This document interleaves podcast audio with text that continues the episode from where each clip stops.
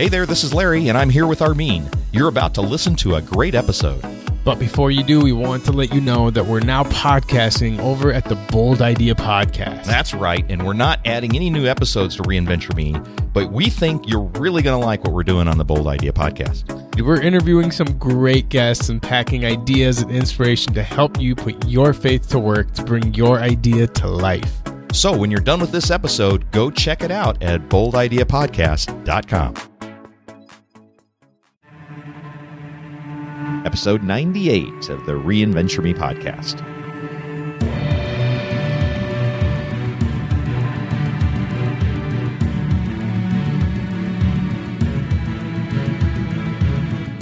You're part of a powerful story.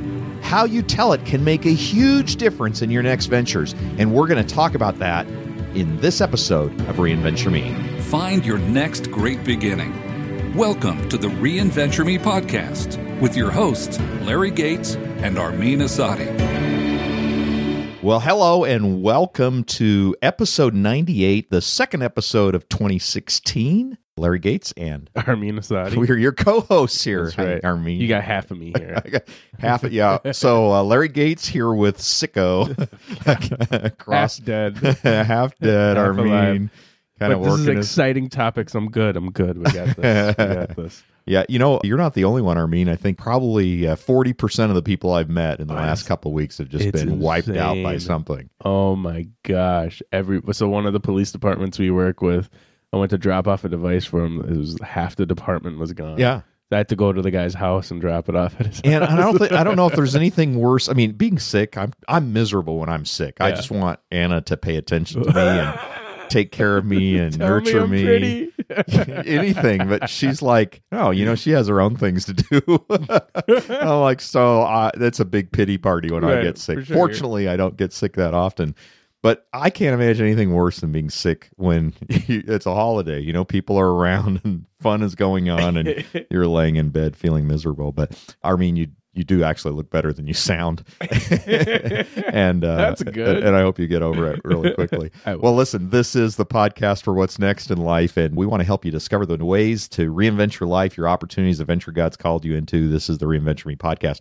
You'll find the notes for this episode at reinventure.me slash 98 and by the way when you go to reinventure.me you'll have an opportunity if you want to just sign up and receive the show notes automatically to your inbox. So suggest you might want to do that I do want to announce that the Bold Idea Workshop is coming next month now to Minneapolis, to Denver, and to the San Francisco East Bay area.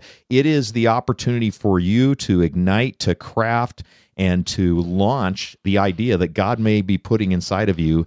And we'd love to have you be a part of that. Come to boldideaworks.com and you can get more information about that.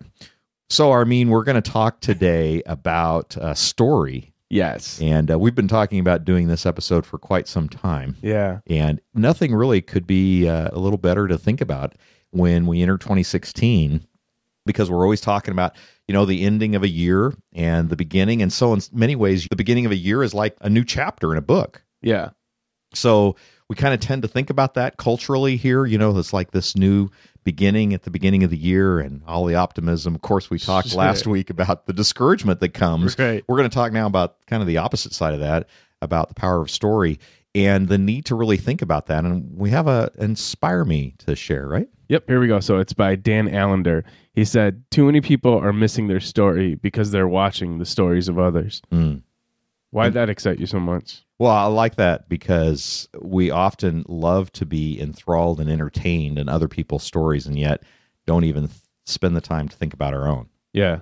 and what might be w- woven through us and and as that as that is taking shape so we want to talk about that today You know, uh, he, here's why it spoke to me is that I think too often we look at other people's success stories mm-hmm. as if we don't have a story worth sharing. yeah And I think one of the points that we miss is that success stories are the boringest stories. yeah yeah and you know we're conditioned by our culture to uh, be intrigued and enticed by the success stories of course you know we've talked about this before but you know pretty much all social media is is a repetition of successes right Right. and adulation of opportunities to praise somebody and sure. you know, when we, you when you and I were down in Arizona, Yeah. I put out on Instagram and Facebook the picture of my feet by the, by the pool. That's right. that's Except I was in full dress gear, you know, so it was like uh, we're, working, but you know, because I kind of get tired of those foot shots, you know, in, in the beaches. But in any case, you're absolutely right. We often are tied directly to successes, and we don't really think so much about the the failures Yeah. that really are an intrinsic part of a whole story. Right. Yeah. And I, and I think it's the struggle.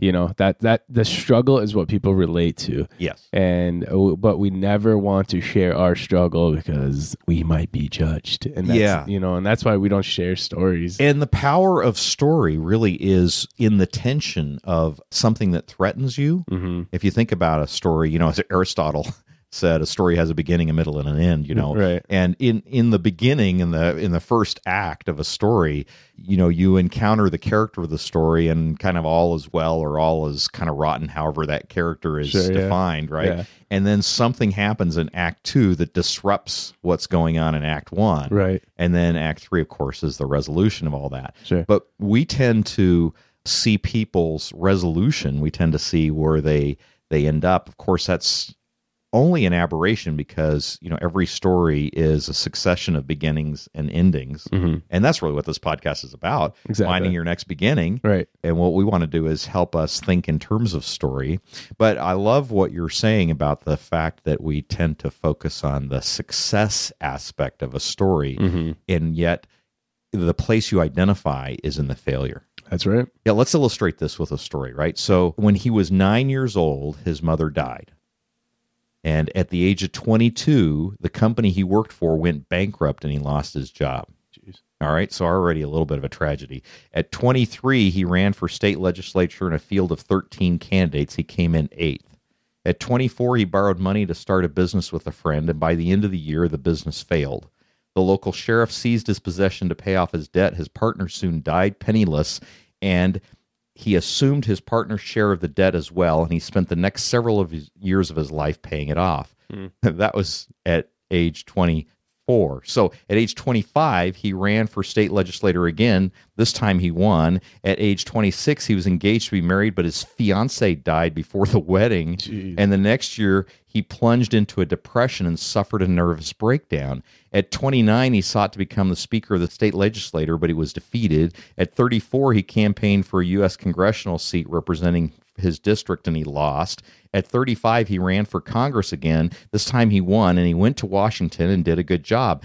At 39, when his term ended, he was out of a job again, and there was one term limit rule in his party. So at age 40, he tried to get a job as a commissioner of the General Land Office and was rejected. At 45, he campaigned for the U.S. Senate representing his state, and he lost by six electoral votes. At 47, he was one of the contenders for the vice presidential nominee of his party, National Convention, and he lost. Two years later, at the age of 51, and after a lifetime of failure, disappointment, and loss, and still a relatively unknown outsider in his home state of Illinois, Abraham Lincoln was elected the 16th president of the United States. That's incredible. Now, that's a story because of the middle. Yeah. That's a story because of not just the here's you could tell the facts. Mm-hmm. Abraham Lincoln was the 16th president of the United States. You can tell the fact of that. Okay. And there aren't a lot of presidents, so that's quite an achievement, right? Right, yeah. But what you don't know is you don't know the story. Yeah. And when you know the story, like you were talking about, the points of failure in between, Mm-hmm. the richness of it emerges. And who couldn't relate to some of that stuff? Yeah. I mean, maybe your fiance didn't die before you got married, or you know, maybe you didn't get bankrupt, but you Sure. can certainly relate to the pain and Yeah. the loss and the tragedy and the depression and the the sense of uh, failure that he uh, went through. Right. But the neat thing about story is it reveals the character of the person. In fact, that's why we call them characters, you know, Mm-hmm. Yeah. of a story because it it reveals something of the person. Yeah, and you learn a lot about yourself. Actually, here's an interesting story about Lincoln that I learned from one of the guys in DC while I was out there, and he shared this story with me, and I was so intrigued by it. He said there's something that Abraham Lincoln learned from his past and from his past stories of failures. He realized more often than not he wouldn't win the races that we, he went into for politics. He said so. He knowing that when he ran for presidency, he said the way that he won the presidency is he went to each party and he said, "If your candidate doesn't win, because I don't want I don't want to be your first place, but if your candidate doesn't win, will you vote for me?" Mm-hmm. Because people loved him because of the person that he was and the stories that he shared, Mm-hmm. but it was hard for him to be first place in any pool of Mm-hmm. people that he was going after. So he went to each pool of people and he said, I don't want to be your first, but if your candidate doesn't win, will you vote for me? And he went to six, seven different groups and he did that over and over and over. And each person that would get wouldn't become the contender, he would get their pool of people. So the way he literally won the presidency is he asked every pool or group of people if they would allow him to be their second place Yeah. vote and that's literally how he won the presidency but it's that's a strategy that Yeah. everyone fights against now but it's because lincoln created it Yeah, and it's the strategy of Avis Car Rental. Remember, they used to say we're number two. Yeah. which is like, Right. You know, choose us when number one isn't available or around, or you don't want to spend as much. right but it was an incredible strategy Yeah, and he won is. because he knew his story Yeah. Well, there you go. And if we had just shared, you know, his success, that story wouldn't be very interesting. And if you just shared the failure, you wouldn't kind of get the whole story arc either, Right. right. You get the sense of, oh man, this guy's a tragedy, right? But there's something about the overcoming the negative things that go on in our lives. And guess what? We all have that yeah we all have the triumphs over the things that held us back. And sometimes we can get so focused on the things that hold us back, or alternatively, maybe we are only focused on our triumphs. yeah But the thing is, is that a life is a mixture of both defeat and triumph. Mhm. And that's where the power of story really comes into play. right on there, there's so many different aspects of the power of story and why it's important and it's it's something that every single person regardless of your role or who you are or what you do or whatever it, it, it's something that everyone should know how to do and everyone has a story everyone has i don't care who you are or what your background is everyone has a story and you should know how to share it because there's so there really is a power behind your story Yeah. And so why why do you suppose it's important for us to pay attention to our story here? I mean, what are some of the things that you think about there? I mean, personally, one of the most important aspects of a story that I find is that it helps people connect to you mm-hmm. and not. So a lot of times, especially in the business world, you notice people go up and they they basically read you their resume mm-hmm. and they say, "Here's why I'm so special. Here's this. Here's that," and it's they're 30 seconds in, and you already want to shoot yourself in the brain, right? You're like, "Oh God, now here here we go again," right? That's what you think but there's those very select few people that go up there and share a story with you right away when they start talking and they immediately connect with the audience whether it's on a personal level where it makes you feel good or a personal level that makes you just empathize or you empathize with the pain or whatever it is, mm-hmm. but it, you connect with that person and then everything else they share after that you want to listen to because they they are connected to you on a personal level so that connection for me is one of the most important pieces Yeah, that's vital. And you know, you mentioned resume, and you mentioned it as a as a metaphor, I think, for how people talk about themselves. Yeah. But honestly, the big advice if you're a job seeker is to spend more time on your cover letter than you do on your resume because mm. the cover letter tells a story. yeah The resume is the facts. yep You want to put the the story together and the framework together, and that's what people see and look at and, and pay attention to. Yeah, So you're what- absolutely right. yeah You know, I didn't appreciate this early in my career because, you know, I had a little bit more of a scientific bias, I think, and I came, you know, I got a degree in physics and and so I think coming from a hard sciences kind of training, everything for me was just facts. right And I, I didn't relate story very well. I kind of frankly thought it was a waste of time. Let's just tell people point. Mm-hmm. what they get to the point. Tell people what they need to know and they'll do what they need to do or do what I want them to do, you know. Sure, yeah. But the fact of the matter is, and the fact of the matter is, you know, that yeah, you can't really do that because what ends up happening and what I discovered was I assume that everybody has the same context and view that I have about the world. Yeah. Because I'm in my little story. It's like I'm in the aquarium and I don't know what it's like to be in somebody else's aquarium Sure, and yeah. inside their head and all their experiences. And if we're not careful, we can just presume that everybody thinks the same way we do. That if something stirs our emotion, it will stir their emotion. And all we need to do is tell the facts of something. mm-hmm. And really, it's vital to to that connection to be able to say, no, it's not about just the facts, ma'am, as Sergeant Joe Friday would say. it's the story behind it. So and yeah, then that's really, as you said, how people connect. yeah. There was a, so there was a study done at the University of Pennsylvania. I hope I'm, that's the right university that I remember. But one of the professors did, did a study there with all their students, and they would have ten people go up and give a speech in front of the entire student body, and each time they would each each person had a different style, right? And they would get off, and then they would survey the entire student body, and they would say, "All right, what do you remember?" Mm-hmm. Was basically the questions.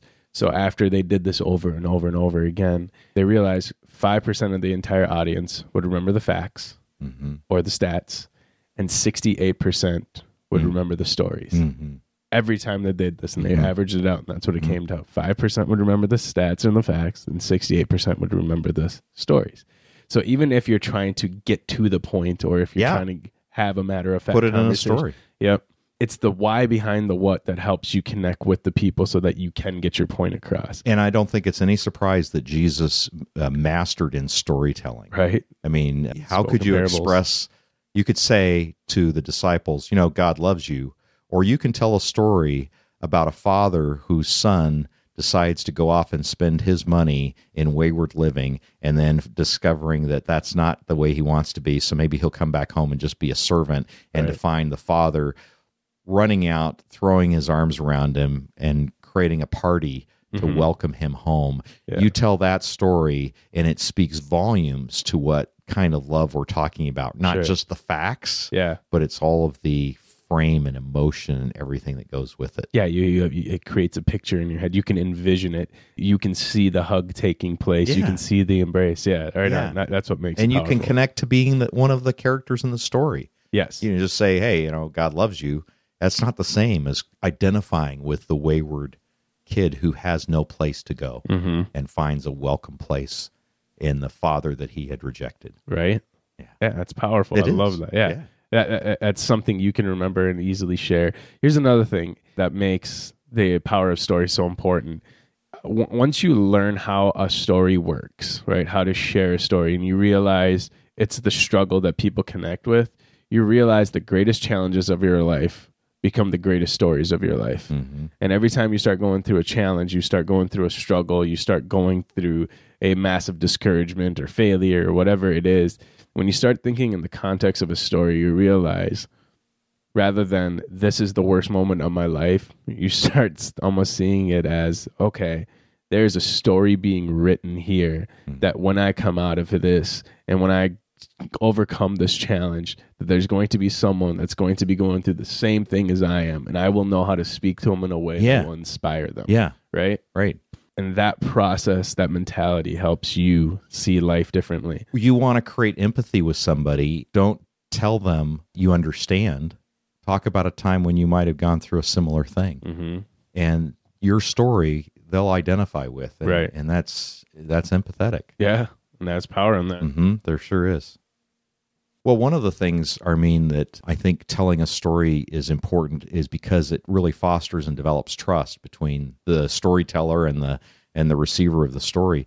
There's an interesting survey that was done a number of years ago by the new york times and cbs and they asked people in general how many people do you think are trustworthy? And the average answer was 30% Mm.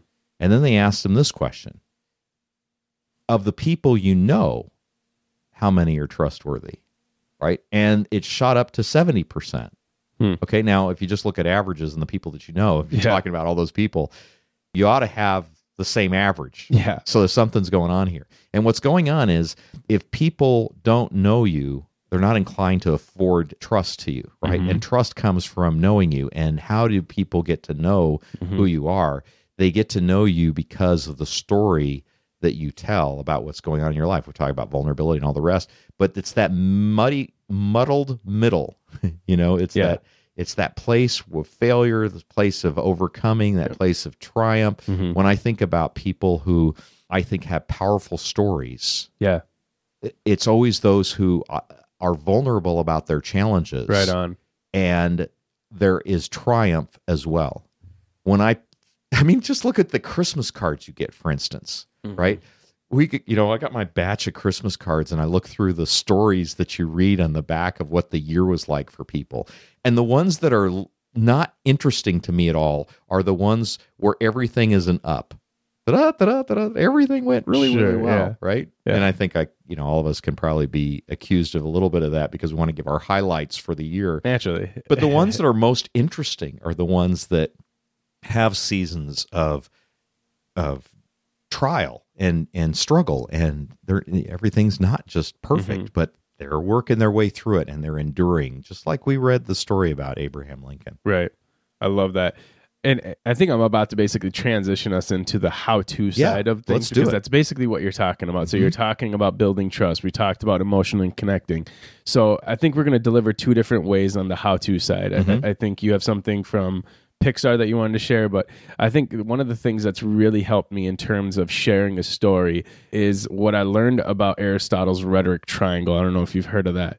So it. there's there's there's three things that he says in, within a triangle structure that are fundamental for you to have.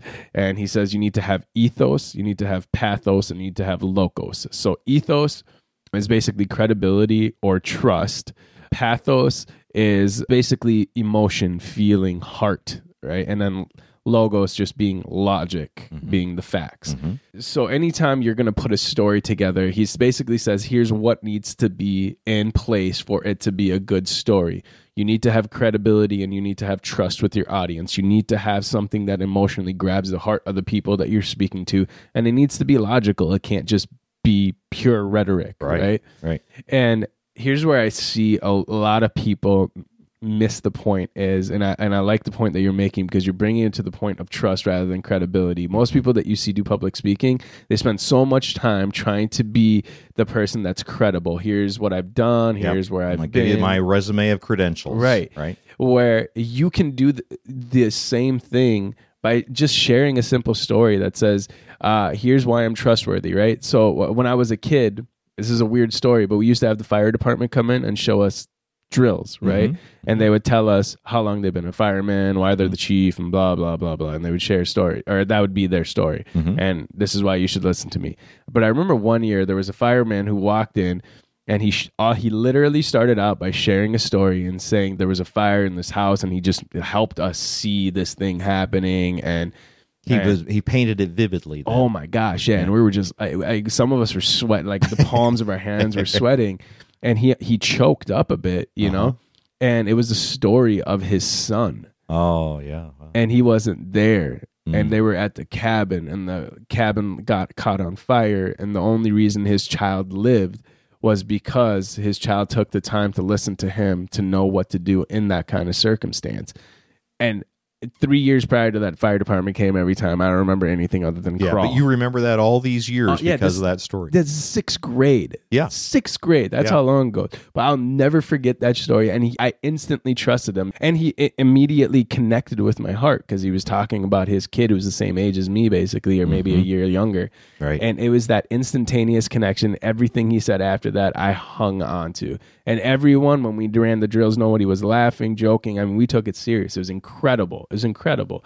So, uh, just all that to say that there is a way to build credibility or have credibility with someone other than giving them your your resume. You can share a story and connect with them on an emotional level and then give them the logic to go with it. But if you have those three pieces of the framework, you have a powerful way to share story. yeah, that's good. So, you know what you're describing with Aristotle are the three components for a successful story. yeah. And I love what Daniel Pink put in his book To Sell Is Human. He talks about the formula that he said every Pixar film uses, and he uses he expresses this formula as a way for us to think about the chronology of the story and how we describe it. You know, and he mm-hmm. says the formula starts with once upon a time, you know, yeah. right, and every day something, uh, and and one day. So that's the turn. So every uh, you know, once upon a time, it introduces the character Sure, yeah. every day this is what they did Mhm. until one day there's a change Mhm. and because of that they made a choice because of that they made another choice until finally and then that's a resolution and that's your simple three act structure of a story and so when we're thinking about our own story if maybe you're needing to tell the story of your business or maybe you just need to tell the story of your heart Yeah. you can think of it in that way. You know, that at one point in time, this is how I was until one day this happened. Right. And when that happened, I had to make some choices and I struggled with it. And here's the struggle and the tension Yeah. until finally a resolution. And that's the formula that I love that Daniel Pink put. And he, he says, this is the story to which we need to think about how we talk about our products and services, how we mm-hmm. talk about ourselves. Mm-hmm. And it's, it's just a great, great thing to be thinking about that way. That's right. And I think that this is the the power of story. I, I think it points to something else that people talk about often is they say do something that you're passionate about. And if you think about a, a reason behind why people say go do something that you're passionate about is when you do something that you're passionate about, you share that story in a way that engages everyone. Yeah. Well, you even talked about that firefighter, and I can hear in just how you describe that story that that was a guy who had passion for what he did. Yeah. Because it was visceral. It it, it hit right home for him. Exactly. And, you know, he could identify with it. And you remember the passion that you hear in other people and their stories. Yeah. And that's a passion is really keen uh, for doing it. But you know, there's one point, I think a final point we want to leave our audience thinking about here is that while we have our own stories that we construct, it's good to think about our stories. I like what Dan Allender said because we're often so entertained by other people and their stories that we don't think about what's happening in our own life, how we might write our own story. Right. But at the end of the day, we're all characters in a much bigger story. That's right. And that is the thing that's really neat to think about. Mm-hmm. That when we embrace the fact that we are not fully writing our story, we are in fact characters of a bigger story, Hmm. we can let go of demandingness. We can let go of fear. We can ha- be more trusting and more hopeful. And we can embrace something that's even bigger and grander than ourselves Yeah. and making our own little padded story as nice as we can. We can say, hey, we are part of something that's really, really good. And part of our job here on earth is to discover that. Mm-hmm. It's to lean forward and to say, what is this part of the venture teaching me? That's right. I love what Henri Nouwen said. And we'll just wrap up with this quote, I think. Sure. Even though I often give in to the many fears and warnings of my world, I still believe deeply that our few years on this earth are part of a much larger event that stretches far out beyond the boundaries of our birth and death. I think of it as a mission into time, a mission that is very exhilarating and even exciting, mostly because the one who sent me on this mission is waiting for me to come home and to tell the story of what I've learned. Oh man. Yeah, I think you can drop the mic and roll out. I, I love that. Let's just do that. All right, thanks for joining us. We're out. Can't do anything more in the. well, we probably should put up a little bit of a challenge. We have gotten some feedback from listeners that they like the Yeah. challenge part of this because we end up talking about some aspect and like, how do we anchor that? What do we do with it? What's a practical way to take this power of a story? I mean, what, what would you suggest? First and foremost, everybody has a story. There is not a person out there that does not have a story. And knowing that you have a story is the most important thing. But just pick the story that you want to share and go share it with someone. Whether you're a leader at, uh, in a business and you want to pitch a project, pitch it with the story, the why behind the what. If you something is happening in your life that you want to share it with someone, go find your best friend, sit down with them and share that story.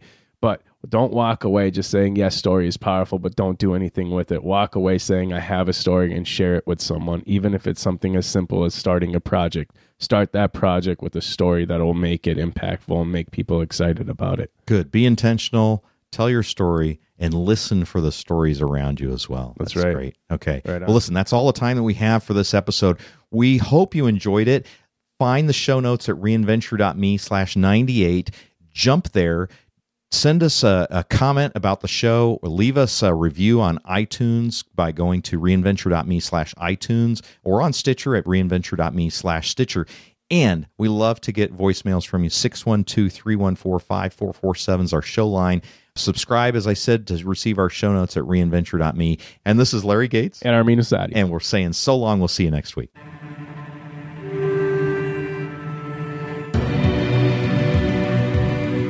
You've been listening to the Reinventure Me podcast with your hosts, Larry Gates and Armin Asadi.